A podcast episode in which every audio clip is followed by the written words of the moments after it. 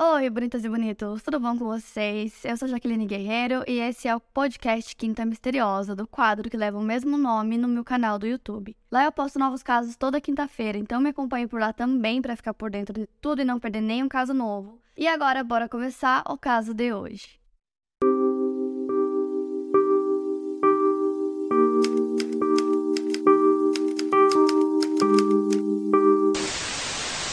Christiane Mirek nasceu no dia 3 de novembro de 1967 em Shamokin, no condado de Northumberland, Pensilvânia, nos Estados Unidos. Filha de Vincent J. Mirek e Geraldine Kathleen Patrick Mirek, a Christie era filha do meio do casal. Segundo seu irmão Vince, a Christie era teimosa, mas também era uma pessoa extremamente gentil e sorridente, sempre fazendo gracinhas e piadas para que as pessoas ao redor se divertissem. Desde pequena, Christie tinha certeza que ela queria ser professora, e quando ela brincava com os irmãos, a sua brincadeira favorita era que eles fossem seus alunos e ela professora. A Christie se formou no ensino médio em 1985 e logo depois ela foi para Millersville University of Pennsylvania, uma universidade pública que fica em Millersville, a pouco mais de 140 quilômetros de distância da sua cidade natal, e foi lá que ela conseguiu seu diploma em educação primária. Ela realmente tinha uma paixão por lecionar, então em 1992 ela estava trabalhando como professora da sexta série na Roverstown Elementary School em Lancaster. O diretor da escola na época, Harry Goodman, descreve a Christie como uma ótima professora que tinha sintonia com os seus alunos. Nessa época ela tinha apenas 25 anos, ela estava apaixonada pelo que ela fazia e muito feliz com a profissão.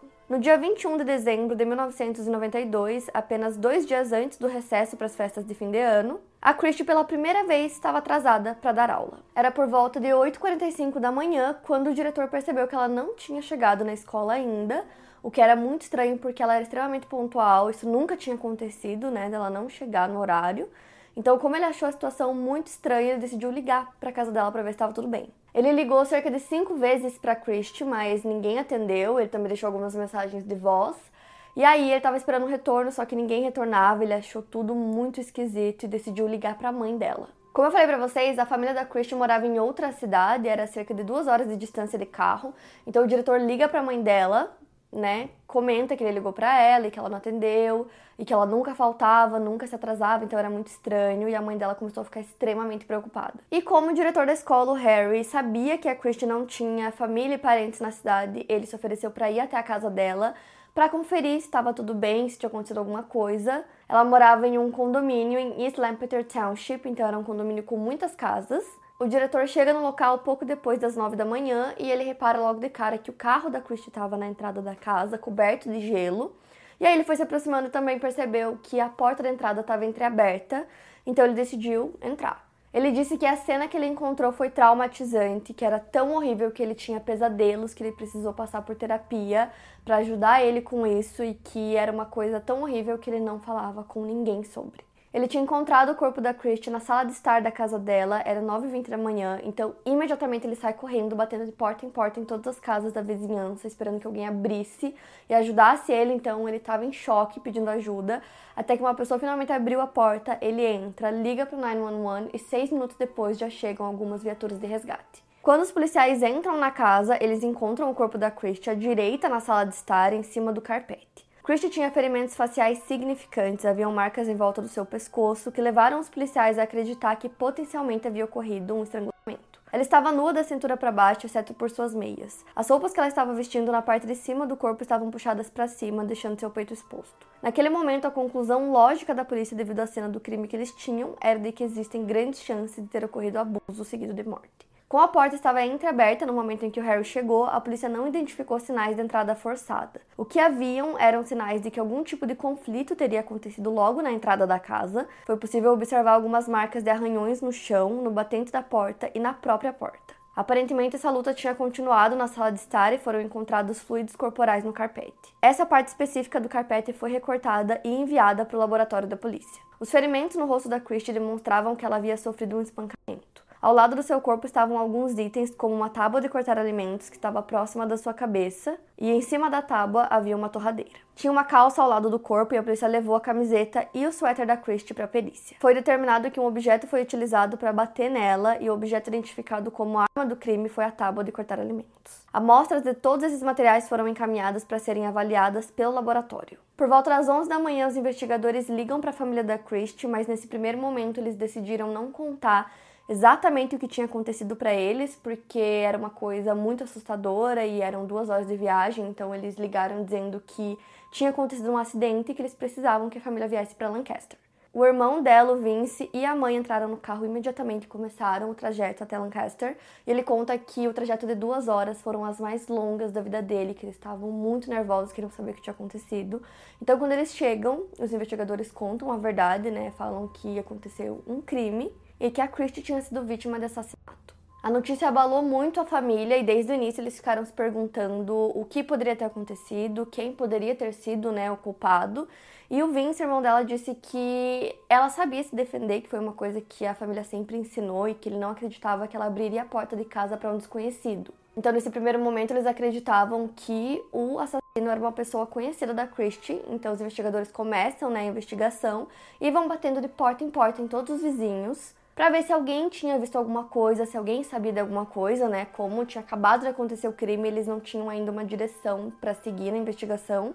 E aí queriam tentar encontrar uma testemunha ocular. Uma das vizinhas conta que por volta das 7h15 da manhã ela saiu de casa para passear com o cachorro, quando ela viu um carro branco estacionado do outro lado da rua da casa da Christian, um estacionamento. Ela também deu a descrição de um homem que ela viu, ela disse que era um homem branco, com o corpo descrito por ela como musculoso, cabelo escuro, ela diz que ele saiu do carro e andou até a área da casa da Christie. Enquanto ela observava essa cena, ela conta que a colega de quarto da Christie saiu da casa. Então a vizinha fica conversando um pouco com a colega de quarto. E ela disse que as duas escutaram um grito alto e agudo vindo da direção da casa da Christie, mas elas não tinham certeza de que era a Christie que estava gritando. Com base na descrição que ela deu, os policiais fizeram um retrato falado e eles queriam liberar essa imagem para o público o mais rápido possível, assim como as características do veículo que a mulher viu naquela manhã. O veículo que ela descreveu era semelhante a um Dodge Daytona com cortinas pretas cobrindo a janela traseira. A colega de quarto da Christie sempre saía de casa para trabalhar por volta das 7 horas da manhã, enquanto a Christie saía entre 7h30 e 7h45.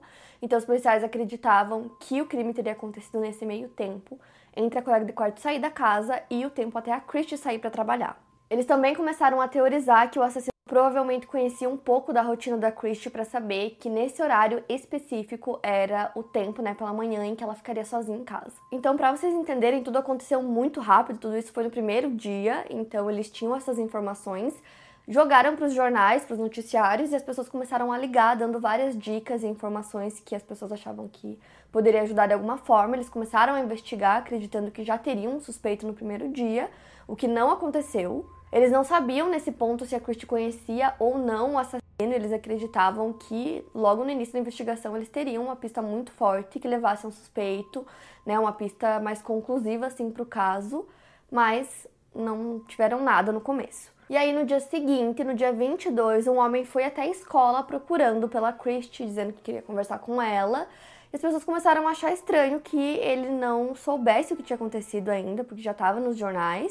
Então a funcionária que conversou com ele achou estranho, começou a fazer algumas perguntas e perguntou para ele se ele não sabia o que tinha acontecido. Então, enquanto ela estava conversando com ele, outra funcionária liga para a polícia. Quando os policiais chegaram, o homem foi identificado como Dodger e ele disse que ele era um ex-namorado da Christie, então os policiais pediram para ele ir até a delegacia com eles. Ele disse que não fazia ideia do que tinha acontecido, não sabia nem do que eles estavam falando, então ele concordou em ir até a delegacia conversar com os policiais e começou a dar detalhes sobre o relacionamento que ele tinha com a Christie. Então a polícia descobriu que o Dodger era um homem casado e que ele tinha quase 20 anos a mais que a Christie. Então ele contou que eles se conheceram em um bar, que eles tiveram um relacionamento que durou cerca de dois anos. E aí, uma coisa muito estranha era que muitas pessoas não sabiam desse relacionamento, como por exemplo a família da Christian não fazia nem ideia que ela teve esse relacionamento. E segundo ele, eles tinham terminado o relacionamento poucos dias antes do crime acontecer, no dia 19. Ele disse que eles saíram e que a Christian terminou com ele.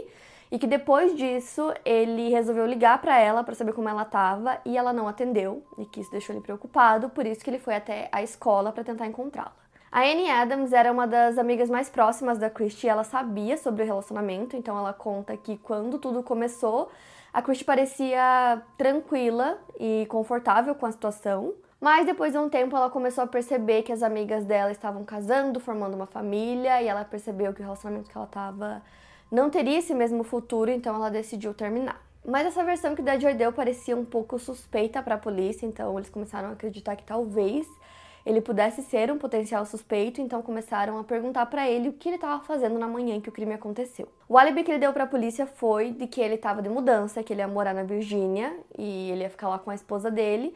E para isso, naquela manhã ele estava mudando alguns documentos dele, então ele foi mudar o registro do veículo dele, é, que tinha um endereço, né? Então ele ia mudar o endereço para o local que ele ia morar para que o endereço ficasse certo na carteira de motorista dele, então a polícia foi checar e o álibi dele era verdade. O Dodger também concordou em fazer um teste de polígrafo e fornecer algumas amostras de DNA para a polícia. Ele passou no teste de polígrafo e, de acordo com tudo que eles investigaram, não tinha nada que realmente apontasse para ele, né, de forma concreta, então ele foi descartado. Isso decepcionou um pouco as autoridades, eles estavam completamente sem um suspeito viável para o caso, e a comunidade, que sempre foi muito tranquila e segura, estava muito abalada com a notícia do assassinato e a desconfiança de que poderia ser um deles, né, uma dessas pessoas que morava ali, que cometeu o crime, então isso só aumentava e as pessoas não sabiam em quem confiar. Ainda no dia 22 aconteceu a autópsia no corpo da Christie. O Dr. Wayne Ross foi o médico legista que conduziu o exame. Os ferimentos do pescoço foram examinados com mais atenção e haviam muitas contusões, além de marcas de ligadura. A mandíbula estava fraturada e ele conseguiu concluir que ela foi abusada. Ela sofreu trauma contundente em seu rosto, pescoço, costas e parte superior da cabeça. A causa da morte foi estrangulamento. O doutor coletou diversas amostras durante o exame e as enviou para um laboratório para serem testadas. O objetivo era conseguir obter um perfil de DNA do assassino. Esse perfil seria submetido a uma base de dados de DNA fundada pelo FBI. Porém, em 1992, essa base ainda estava no início, foi fundada no final da década de 80. Então, naquela época, só existiam perfis de DNA de pessoas que já haviam sido condenadas em 12 estados norte-americanos. Os investigadores submeteram o perfil de DNA encontrado no sistema, na esperança de conseguir encontrar uma correspondência, mesmo que as fontes de comparação fossem limitadas. Infelizmente, o resultado não foi satisfatório e nenhuma correspondência foi encontrada. A polícia tinha o perfil do DNA do assassino mas tratava de um homem desconhecido, e até que eles conseguissem encontrar um suspeito viável para comparar esse DNA, não tinha muito com o que avançar na investigação. No dia 23 de dezembro, a polícia já tinha se deparado com alguns becos sem saída no caso, então eles resolveram voltar sua atenção para a última pessoa que teria visto a Christie antes da polícia chegar no local, e essa pessoa era o Harry Goodman, o diretor da escola. Então ele é chamado, ele vai até a delegacia, chegando lá eles coletam é, as impressões digitais dele e começam o interrogatório. Então começam a fazer várias perguntas para ele, é, começam a perguntar sobre a relação que ele tinha com a Christie. Eles começaram a perguntar se ele achava a Christie atraente, se eles tinham tido algum tipo de contato físico, se eles já tiveram relação. E também começaram a perguntar para ele se ele achava normal que um diretor fosse até a casa de uma das professoras da escola. O Harry se sentiu extremamente desconfortável com a natureza das perguntas, ele sentiu que a polícia estava tentando intimidá-lo. Ele respondeu que o único motivo para ele ter ido até a casa dela naquela manhã foi porque ele sabia que ela não tinha família na cidade e porque ele estava preocupado com ela, então ele aceitou fazer um teste de polígrafo, no qual ele passou, e depois disso ele foi descartado. O funeral da Christie aconteceu no dia 26 de dezembro, na cidade natal dela, então muitas pessoas compareceram, pessoas que conheciam ela, amigos familiares. A família dela estava extremamente abalada e três meses depois, no final de março de 1993, a polícia já tinha entrevistado mais de 500 pessoas.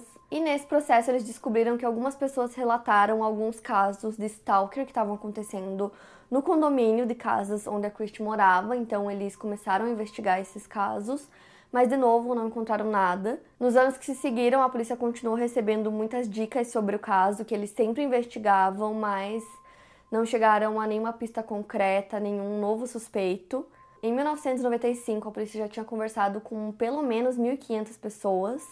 Dessas, 60 foram consideradas possíveis suspeitos, então foram feitos testes, investigações e todos foram inocentados. Como eles não tinham pistas novas, né, para investigação, o caso acabou esfriando e a polícia ainda não tinha conseguido responder praticamente nenhuma das perguntas sobre o caso, né, desde o dia em que aconteceu o crime. O fato da investigação não andar frustrava tanto os policiais quanto a família da Christie. O irmão dela, o Vince, ele mantinha contato com o investigador principal do caso Então ele sempre perguntava, sempre pedia para ele avisar caso surgisse alguma pista nova. Mas os anos foram se passando e o caso permanecia sem solução. A mãe da Christie sofreu muito ao longo do tempo, né, com a falta de respostas. Ela teve um câncer recorrente, ou seja, ele aparecia, ela fazia tratamento, conseguia se curar e um tempo depois o câncer voltava. Em dezembro de 2002, ela acabou falecendo, mas antes ela pediu para que seu filho Vince nunca desistisse de encontrar respostas para o caso. Em dezembro de 2007, 15 anos já tinham se passado, e juntamente com a família de uma outra garota cujo caso não havia sido solucionado até então, que era o caso Lindy Bichler, a família da Christie colocou um painel publicitário em uma das rodovias de Lancaster perguntando: Você sabe quem nos matou?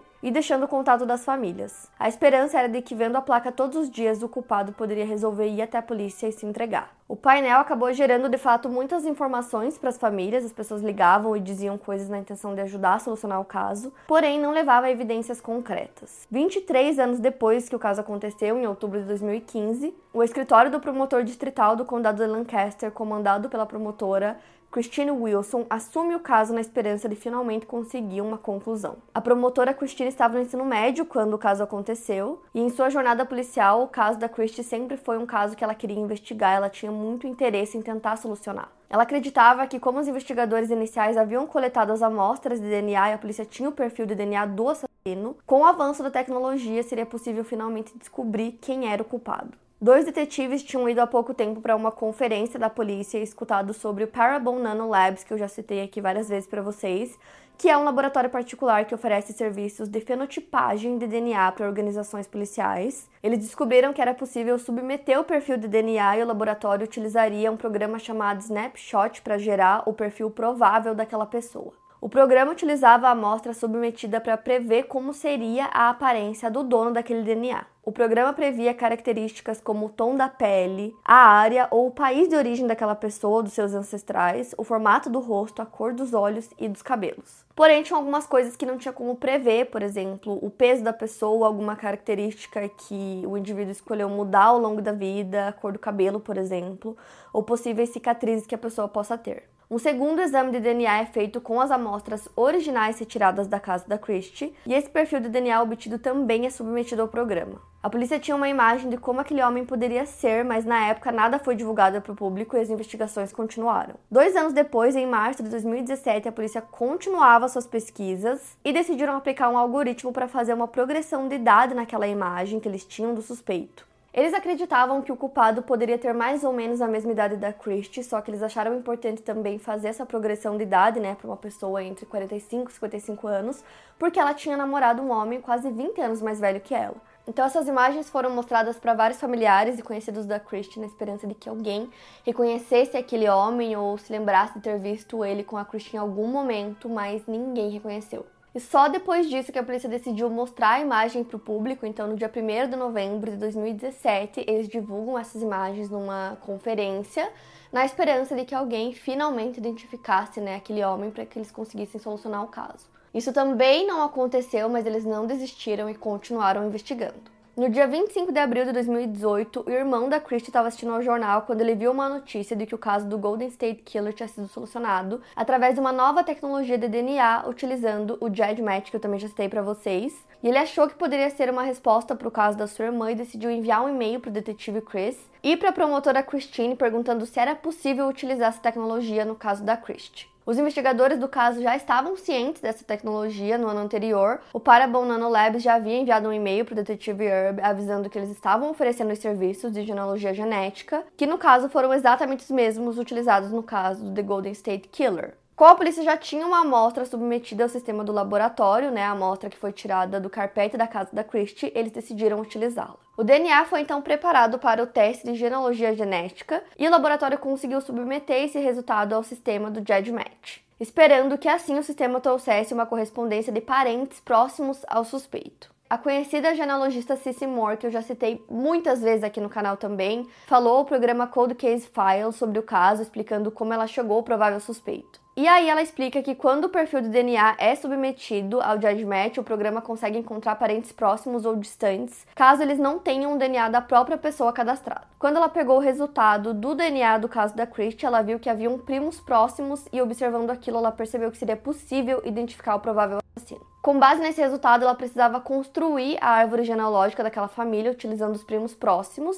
E quando essa construção da árvore revela um ancestral em comum, a Cici aplica um processo chamado de genealogia inversa, um método que pesquisa as ligações desde um antepassado até a pessoa-alvo. O objetivo era identificar os descendentes daquele ancestral em comum e ela procurou especificamente por homens que estivessem na faixa etária correta que a polícia buscava, ou por homens que morassem na região e que tivessem aquele ancestral para que ela pudesse considerá-los como prováveis suspeitos. Todo esse processo de pesquisa da Cici levou a uma família específica em Lancaster, na Pensilvânia, no local onde a Christie foi assassinada. A família descendia de pessoas vindas do leste europeu, mas a Cici, para ter uma confirmação, precisava ter certeza de que alguém na família possuía alguma ancestralidade latino-americana, especificamente porto-riquenha. Isso era necessário, pois quando o perfil do suspeito foi gerado pelo Snapshot anos antes, o programa identificou que o homem tinha ancestralidade porto-riquenha.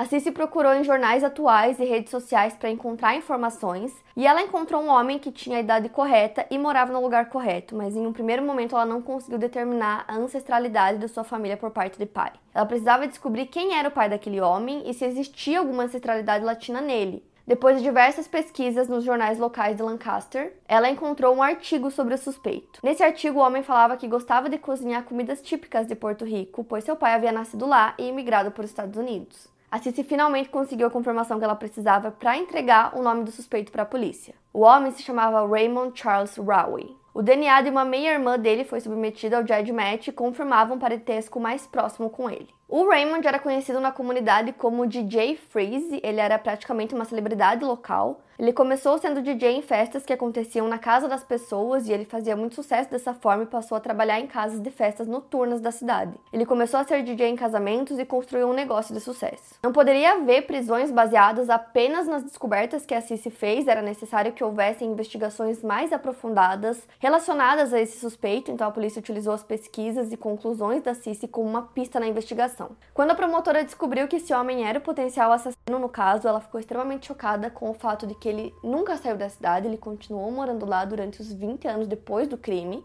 E ao avaliar o histórico criminal dele, eles viram que ele não foi condenado nenhuma vez e era por isso que não tinha o DNA dele no banco de dados da polícia. E eles descobriram também que o Raymond estava na casa dos 23, 24 anos quando o crime aconteceu. E foi aí que eles começaram a tentar encontrar algum tipo de ligação entre ele e a Christie na época do crime, e eles descobriram que ela frequentava várias casas noturnas onde ele tocava. Além disso, eles descobriram que em 1992 eles moravam próximos um do outro, era uma distância de 6 quilômetros da casa deles, mas eles não conseguiram encontrar nada que comprovasse que eles tinham algum tipo de relação ou contato frequente. Raymond também se parecia com os perfis de fenotipagem que foram criados, mas isso não era suficiente para ter uma prisão, eles precisavam de provas mais concretas, como por exemplo o DNA. E com isso, eles decidem montar uma equipe de vigilância com a ajuda da Polícia Estadual da Pensilvânia para começar a vigiar os passos do Raymond até que no dia 31 de maio de 2018, ele foi até um evento em uma escola primária local e eles mandam então uma policial disfarçada para esse mesmo evento para tentar falar com ele. Ela conseguiu se aproximar dele, eles conversaram um pouco e aí no final do evento, quando ele foi embora, ela percebeu que ele tinha deixado uma garrafa de água, um copo plástico e um chiclete que ele tinha jogado no lixo. Então ela coletou todos esses itens. A partir deles, a polícia conseguiu uma amostra de DNA, então eles fizeram todos aqueles testes com o DNA que eles tinham de muitos anos atrás, lá da cena do crime, e finalmente eles conseguiram uma correspondência de 100%. Era ele. No dia 25 de junho de 2018, Raymond foi interrogado pela polícia e ele negou que tivesse tido qualquer contato ou envolvimento com a morte da Christie, mas quando o detetive mencionou as denúncias de que havia um stalker agindo nas proximidades da casa dela na época do assassinato, ele começou a ficar mais na defensiva. Os investigadores foram capazes de identificar qual era o carro que a testemunha viu na época do assassinato e era um Toyota Celica branco. Raymond admitiu que ele tinha esse carro na época. A teoria da polícia era de que Raymond era obcecado pela Christie e seria o stalker que estava solta, sempre a observando e acompanhando todos os seus movimentos. Raymond foi preso e acusado de homicídio doloso. Como ele não confessou o caso, ele não revelou qual foi o motivo para o crime. Quando ele foi preso, ele era casado e tinha uma filha. Em 8 de janeiro de 2019, para evitar a possibilidade de pena de morte, ele se declara culpado das acusações de homicídio doloso, abuso e roubo e é condenado à prisão perpétua sem liberdade condicional, com um acréscimo de 60 a 120 anos depois da prisão perpétua. Em 21 de novembro do ano seguinte, 2020, a equipe de defesa do Raymond entrou com o Post Relief Conviction Act, que é um pedido que proporciona ao condenado trazer mais evidências ao caso, com o objetivo de diminuir a pena ou até mesmo inocentar o condenado. Ele queria que novos testes de DNA fossem realizados em alguns dos itens encontrados na casa da Christie. Esses itens incluíam a tábua de cortar alimentos, a torradeira, a calça e o suéter que ela usava. As audiências sobre essa petição da defesa do Raymond foram realizadas no Tribunal do Condado de Lancaster entre agosto e setembro de 2021. Em uma dessas audiências, o Raymond disse aos promotores que ele havia mentido quando se declarou culpado. Ele disse que conheceu a Christine em um bar e que eles tinham relações sexuais consensuais. Ele admitiu que teve relações com ela horas antes do assassinato, mas disse que não teve nada a ver com sua morte. Por isso, ele queria testes de DNA mais aprofundados. Ele também alegou que seus defensores públicos foram ineficientes em defendê-lo. Segundo ele, sua advogada na época, Patricia Spotts, teria pressionado ele a se declarar culpado porque senão enfrentaria a pena de morte. Ele disse que ficou doente com toda a pressão, chegando a perder 25 quilos, porque ele estava sofrendo com problemas intestinais constantes. O juiz do condado de Lancaster, Dennis Reinecker, negou a petição em abril de 2022 e determinou que os itens não seriam testados novamente. Segundo o juiz, a petição de Raymond não atendeu alguns critérios de testes de DNA pós-condenação. Além disso, ele não teria demonstrado uma possibilidade razoável de que novos testes provariam sua inocência. O Raymond Rowie permanece na prisão. Bom, gente, esse foi o caso de hoje. Mais um caso que foi solucionado anos depois, graças ao DNA. Eu amo esses casos assim, porque eu só consigo imaginar como deve ser um alívio para a família, mesmo depois de tantos anos, finalmente ter uma resposta e quando o assassino tá vivo, porque tem muitas vezes que a pessoa já tá morta, então eles têm a resposta, mas fica, né, aquela sensação de que a pessoa não cumpriu, né, pelo crime, o que é verdade. Então, nesse caso, ele estava vivo, foi preso e pegou prisão perpétua. E é isso, para mais casos, siga o podcast Quinta Misteriosa e aproveite para avaliar em 5 estrelas se você gostou. Obrigada por ouvir e até o próximo caso.